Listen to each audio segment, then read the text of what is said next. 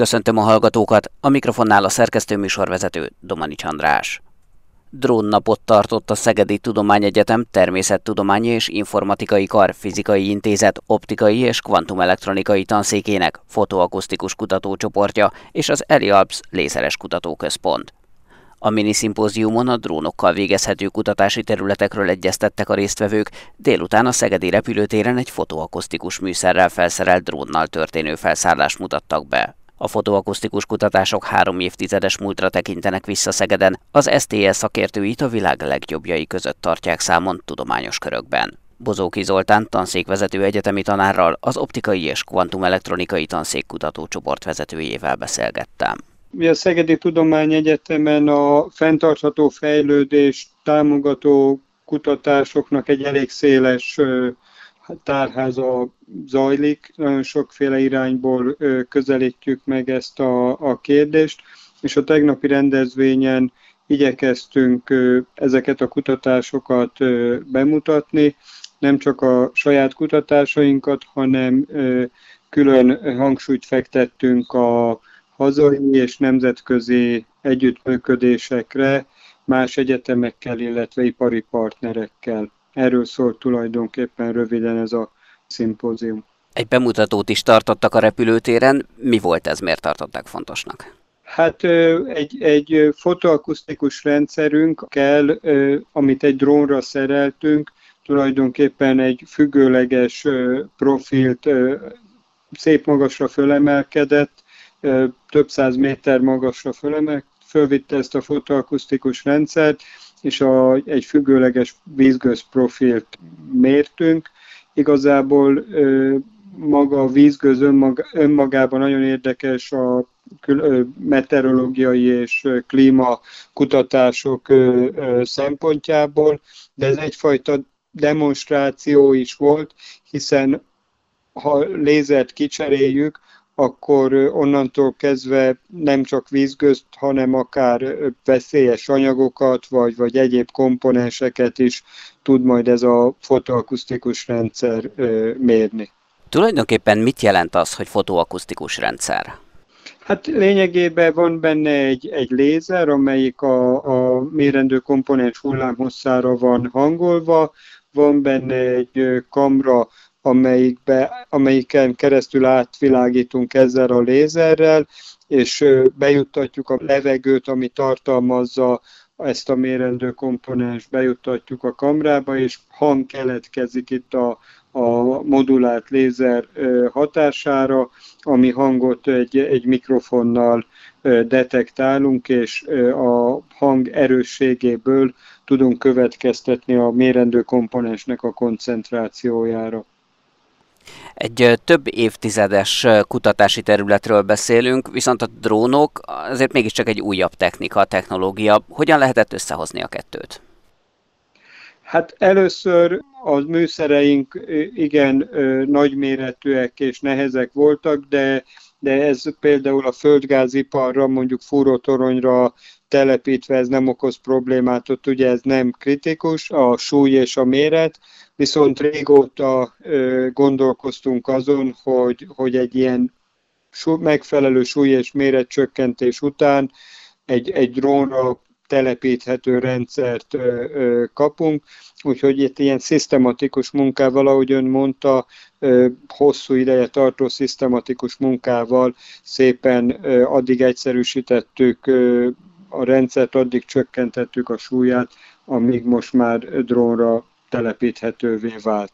Nyilván itt ez, ez még nem ér véget itt a történet, mert, mert további súly és méretcsökkentést szeretnénk elérni, mert minél könnyebb, minél kisebb méret, annál egyrészt annál kisebb drónra lehet majd föltelepíteni, másrészt pedig annál tovább tud majd a drón a levegőbe tartózkodni és hasznos méréseket végezni. Mi itt a cél, a nagyobb magasság vagy a nagyobb távolság megtétele?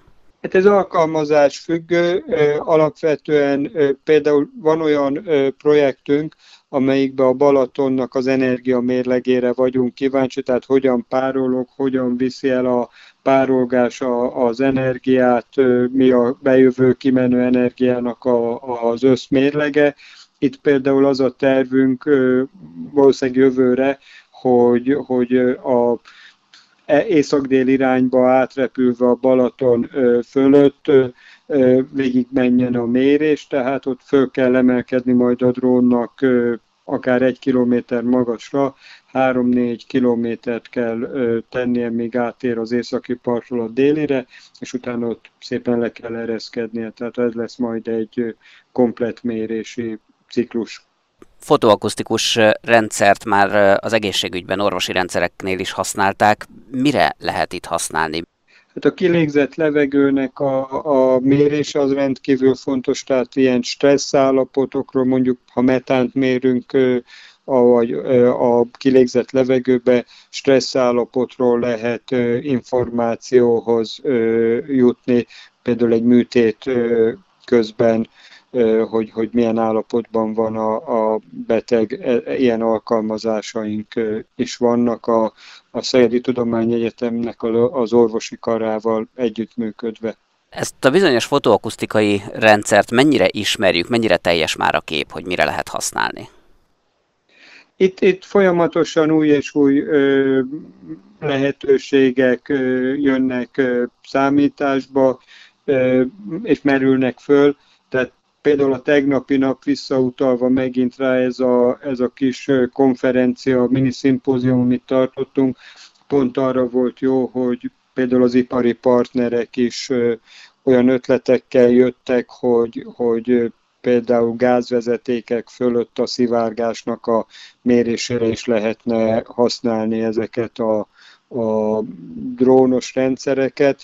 Igazából azt szoktam mondani, hogy hogy nem az a nehéz, hogy az ember alkalmazást találjon erre a módszerre, hanem az, hogy melyiket nem csináljuk meg. Tehát sokszor van olyan, hogy, hogy az ember hall látszólag nagyon jó alkalmazásokat, utána végül is úgy dönt, hogy hát ezt, ezt mégse csináljuk meg, olyankor elsősorban az a szempont, hogy mondjuk ha van egy egyszerű, bolcsóbb, megbízható műszer, akkor bármennyire is csábító, mégse szoktunk elmenni abba az irányba. Tehát ez a szelekció, azért ez egy, ez egy nehéz kérdés, hogy, hogy tényleg az ember a sok lehetséges alkalmazás közül a, a leginkább ígéreteset válassza ki.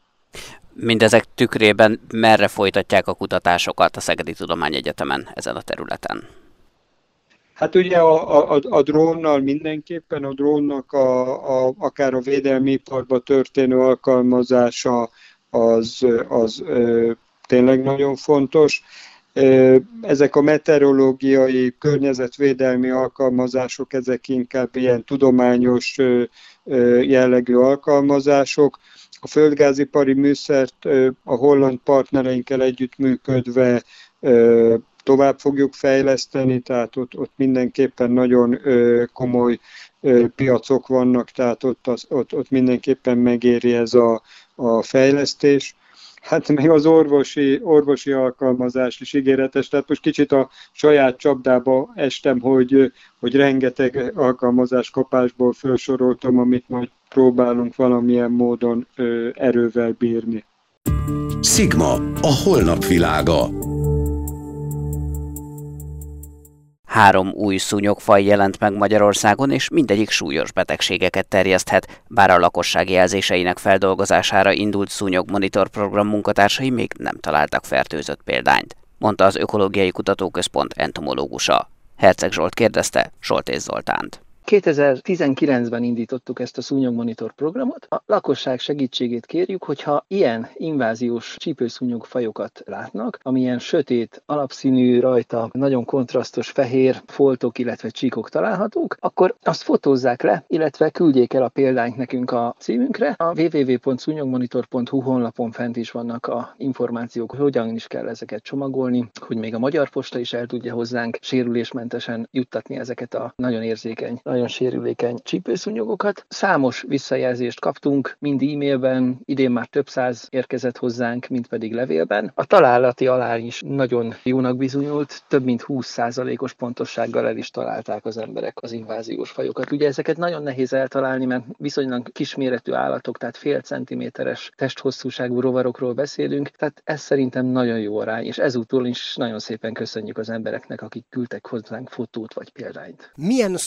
szúnyogfajokról van szó, miért nevezik ezeket inváziósnak, mivel érdemelték ki ezt a jelzőt, és miért veszélyesek? Három fajról van szó, egyrészt az ázsiai tigriszúnyog, a koreai szúnyog, illetve az ázsiai bozótszúnyog. Ugye tudjuk azt, hogy a hazai csípőszúnyog fajaink is képesek különböző kórokozókat terjeszteni. Most ezek az inváziós fajok annyival tudnak többet, úgymond, hogy sokkal többféle és jóval veszélyesebb kórokozók terjesztésére is képesek. Például a sárgaláznak a vírusa, vagy a csonttörőráznak, a denginek a vírusa. Nem úgy kell elképzelni az eseteket, hogy majd maga a szúnyog fogja behozni szépen ide Magyarországra ezeket a kórokozókat, hanem mi emberek elmegyünk nyaralni egy olyan területre, ahol endemikusak ezek a veszélyes kórokozók, és megfertőződünk véletlenül, ugye repülőgéppel néhány óra alatt haza lehet már érni, és ha találkozunk ilyen vektorral, mert hogy ezeknek a kórokozóknak gyakorlatilag csak ilyen csípőszúnyog vektor által tudnak terjedni, tehát ha megcsíp bennünket, akik fertőzöttek vagyunk egy ilyen kompetens vektor, mondjuk egy ázsiai tigriszúnyog, ott a kórokozó eljut a nyálmirigybe, és amikor a csípőszúnyog megcsíp minket, nem csak vért szív belőlünk, hanem nyálat is injektál belénk, és ha benne vannak ezek a kórokozók, akkor tudja átadni a különböző vírusokat. Önök mihez kezdenek az önökhöz eljuttatott mintákkal, szúnyog tetemekkel? Sajnos a tetemekkel nem nagyon tudunk mit kezdeni az identifikáción, az azonosításon kívül, ugyanis a kórokozók egy része RNS vírus, ami az állás hatására,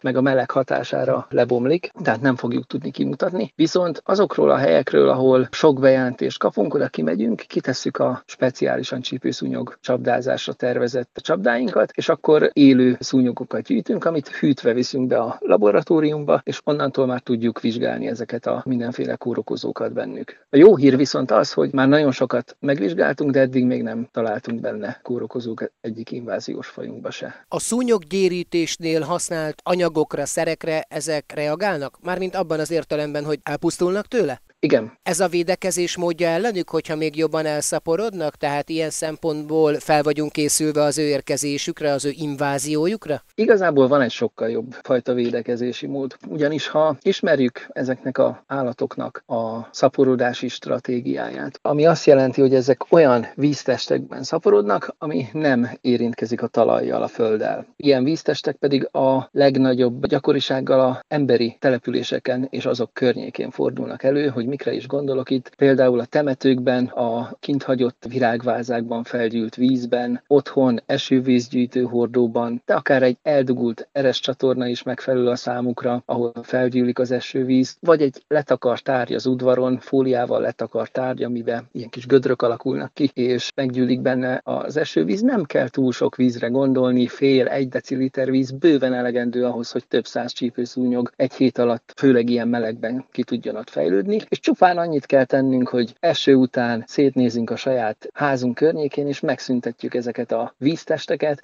letakarjuk egy szúnyoghálóval az esővízgyűjtő hordót, és akkor már védve lesz, nem fognak oda tojásokat tojni a szúnyogok. Fóliával letakart tárgyról leöntjük ezeket a vizeket, és már nagyon sokat tettünk azért, hogy ne a saját házunk környékén tenyészük ezeket az állatokat. És ez a legkörnyezetkímélőbb módja ezek elleni védekezésnek. Ezek az új csípőszúnyog fajok kiszorítják majd Magyarországról például az eddigieket, a régieket? Az irodalomban található arra példa, hogy kompetícióba kerülnek bizonyos fajok bizonyos fajokkal, amik hasonló élőhely preferenciával, élőhely kedveléssel rendelkeznek, de nem valószínű, hogy emiatt kevesebb csípőszúnyog fajunk lesz. Sigma, a holnap világa. Új inváziós kabócafaj jelent meg Magyarországon. Az élénkzöld lepkekabóca jelentős kárt okozhat, elsősorban a szőlőültetvényeken, ezért fontos, hogy feltérképezzék az elterjedését, mondta az Agrártudományi Kutatóközpont Növényvédelmi Intézetének tudományos munkatársa. Kóbor Pétert Herceg Zsolt kérdezte. A faj, amelyről szó van, az Akalanonia kónika tudományos névre hallgató lepkekabóca faj az Akanalonidae családból. Ez egy észak-amerikai elterjedésű faj, amely amellett, hogy rokona a hazánkból már 2004 óta ismert amerikai lepkekabócának, ezzel a fajjal és másik két rokonfajjal közösségeket is alkot az eredeti élőhelyen. Ezt átfedő elterjedési területük, illetve tápnövény spektrumuk okozza. A fajt 2004-ben mutatták ki először Olaszországból, és ezután úgy látszik, hogy terjedni kezdett a kontinensen, jelenleg Svájcból, Románia déli részéről, Szlovéniából, Ausztriából és Franciaországból ismerik hazánkon kívül. A faj tápnövény spektruma meglehetősen széles, melybe beletartoznak mezőgazdasági szempontból fontos termesztett növények is. Ezek közül elsősorban a szőlőt kell megemlítsük, ugyanis itt tud tojás rakásával problémát okozni. Ez a faj a nőstények tojócsövüket a fiatal hajtásokba szúrva rakják le tojásaikat, amely a fiatal hajtáson hegesedést, tehát egy sebet okoz. Ez mind a mellett, hogy mechanikai károsodást okoz a növényben, a seb bejutási pont lehet különböző fertőzéseknek is, amelyek közvetett módon így további károkat tudnak okozni a növényekben. Miért érzi jól magát ez a kabócafaj Európában, és azon belül praktikusan Magyarországon? Minek köszönhető az ő hazai megjelenése? Hazai megjelenése elsősorban mezőgazdasági szállítmányokkal, például a koká és szőlőoltványokkal való behurcolásnak köszönhető,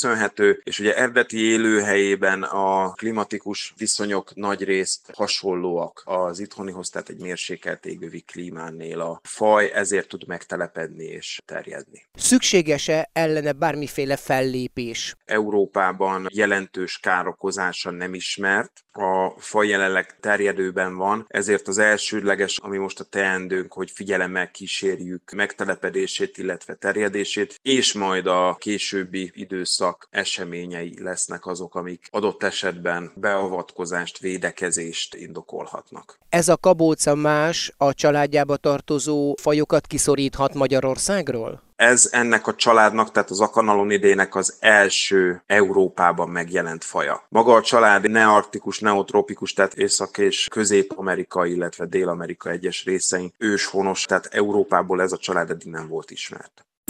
Sigma, a holnap világa. Több európai országban jelentősen emelkedett az új koronavírus fertőzések száma, miközben a legtöbb államban nincsenek hatályban járványellenes intézkedések. Németországban elhalasztanak bizonyos nem létfontosságú műtéteket a gyorsan növekvő esetszámok miatt, Olaszországban pedig csak nem 9000 koronavírusos beteget kezelnek kórházban. A szakemberek szerint ez már a hatodik hullám, amelynek gyors felfutására lehet számítani Magyarországon is.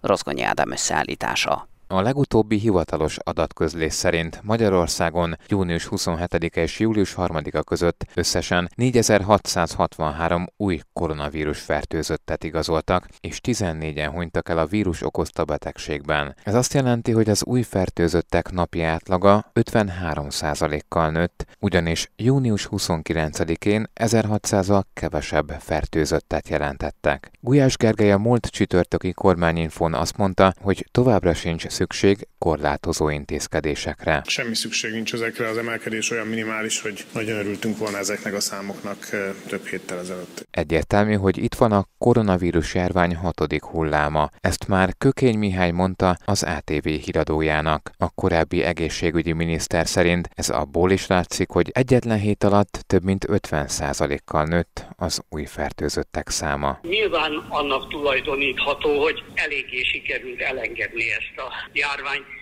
Nem nagyon foglalkozunk vele, intézkedéseket se javasolnak. A WHO európai regionális igazgatója az Euronewsnak úgy fogalmazott, hogy muszáj megőrizni a józanészt a hírcsatorna felvételét hallják. Muszáj védenünk a veszélyeztetetteket, be kell oltatnunk magunkat, vagy újraoltatnunk.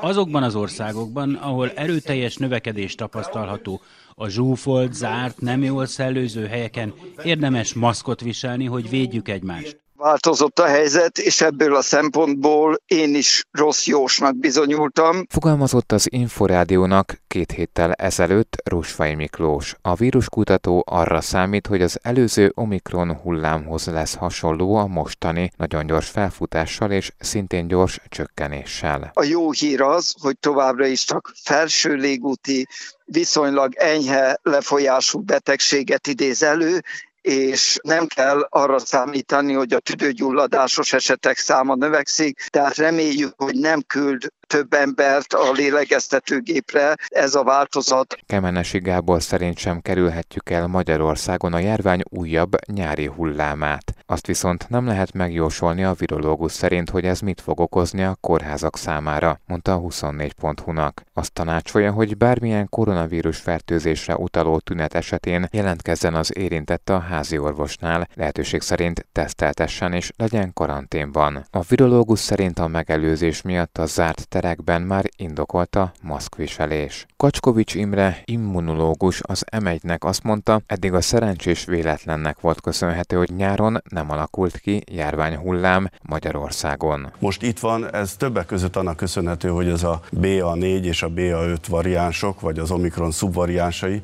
ezek rendkívül fertőzőek, sokkal fertőzőbbek, mint a eredeti Wuhani törzs, alfa, beta, delta, talán még emlékszünk ezekre. Ezek sokkal több ember tudnak megbetegíteni, egyébként sokkal több beteg is van. Jakab Ferenc, a Virológiai Nemzeti Laboratórium vezetője még áprilisban mondta azt az Inforádiónak, hogy mindenképp fennáll a kockázata annak, hogy a korábbiaknál komolyabb egészségügyi tüneteket okozó variáns jelenjen meg. Az a megítélésünk, hogy egy szerencsés variáns kialakulása történt meg, ami, ami számunkra szerencsés, és elképzelhető az, hogy egy következőben az oltatlan vagy kevésbé átoltott afrikai vagy ázsiai területekről egy olyan variáns fog érkezni, ami ismét erősebben fertőzi a tüdőt, és ismét egy erősebb tüdőérintettséget és fertőzt okoz. Ennek a lesz esélye teljes mértékben megvan. Kedreggelig világszerte 556 millió 492 ezer ember fertőződött meg a koronavírus járványban, a halálos áldozatok száma pedig már meghaladta a 6 millió 352 ezret. Sok helyen megközelítik a folyóink vízszintjei a valaha mért legkisebb vízállást.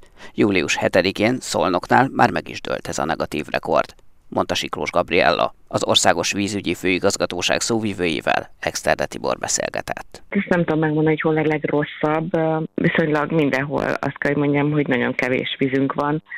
Ennek pedig egyetlen egy oka van, és nagyon fontos tényleg mindig hangsúlyozni, nagyon-nagyon kevés eső esik Magyarországon. Tehát január és június között a átlagérték az 41%-kal volt kevesebb. Tehát azt kell mondjam, hogy majdnem a fele eső esik az átlagnak, és még szélsőségesebb adataim vannak például a január-március közötti időszakra, amikor 61%-kal az időszakos átlagnál kevesebb csapadék hullott, tehát nagyon nagy a csapadékhiány sajnos, a legnagyobb pedig ugye a csapadékhiány egyetemen a Tiszántúlon dél a Földön, amit ugye mindenki lát is, meg hall is, tapaknál, folyóknál mindenhol nagyon alacsonyak. Mostani értékek, ha most számokat mondok, azzal sokra nem mennek a hallgatók. A Balaton most ugye 90 cm eset, a Verencei tó átlag vízellása 73 cm, és a folyóknál is kimondottan sokfele vagyunk úgynevezett LKV közeli értéknél. Ez LKV, ez a valaha mért legkisebb vízállás, vagy tehát ezt, ezt rövidítjük így.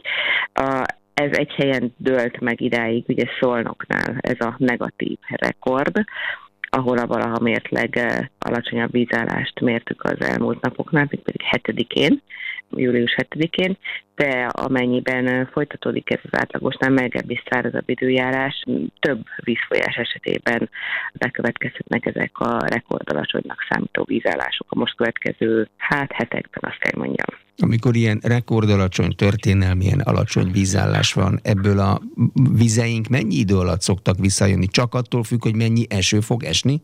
És ha esik, akkor rendben van? De hát az eső, ha esik, a földeket még föl kéne tölteni vízzel, mert először azok szívják be. Így képzelem. Annyira száraz a föld, és ez most például ugye elég komolyan jelentkezett a Balatonnál és a Velencei tónál, és ugye ezek azért nyugatabbra vannak, azt ugye mindenki hallja, meg látja is, hogy a Magyarország nyugati részén nem akkora a vízhiány, mint például az Alföldön, de amikor most az elmúlt hetekben komolyabb csapadékok voltak, mert azért voltak, azokat azonnal a föld szívta be. Tehát annyira száraz a föld, hogy sem a Palaton, sem a Ferencei tó vízítőjéről nem tud bejutni a tóba a plusz víz, ami esik, mert egész egyszerűen beszívja a föld. Úgyhogy sajnos egyelőre igen, ez igaz, tehát egyelőre ez, ez ugye a tavaink szempontjából az elmúlt hetek csapadéka sem számított folyóinknál azért azt tudni kell, hogy a, a magyarországi folyóknak a vízgyűjtő területe a vízítője az majdnem százszerzékban külföldön van, az alaj és az agyva az, amelyik itthonról, tehát itthon van a vízgyűjtője, tehát nekünk mindig a, a vízgyűjtő területeken lehulló csapadék számít a folyók esetében. Ez ugye a Tiszánál főleg ugye a Kárpátokban lehulló csapadék, a Dunánál pedig az Alpokban lehulló csapadék az, ami, ami meg tudja emelni a vízszintet tehát ez még egyelőre ugye a jövő zenéje, hogy ott mennyi fog esni a folytatásban, mondom minden, mind a két nagy folyónk, és hát a kis folyókról nem is beszélve nagyon-nagyon alacsony mederteltségűek most. Műsorunkat teljes egészében meghallgathatják az infostart.hu és az mta.hu oldalon. Búcsúzik Önöktől a szerkesztő műsorvezető, Domani András.